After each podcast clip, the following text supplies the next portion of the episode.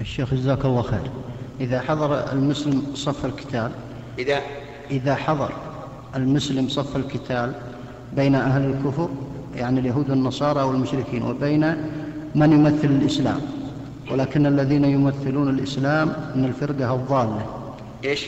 من الفرقة الضالة. فما موقف هذا الرجل المسلم من هذا القتال؟ لا بد أن يقاتل. إذا إذا حضر الصف لا بد أن يقاتل. هو هو يقاتل الإسلام مو للفقه الضال أليس كذلك؟ فيجب عليه أن يقتل. لقوله تعالى يا أيها الذين آمنوا إذا لقيتم فئة فاثبتوا واذكروا الله كثيرا لعلكم تفلحون. ويقول عز وجل يا أيها الذين آمنوا إذا لقيتم الذين كفروا زحفا فلا تولوهم الأدبار.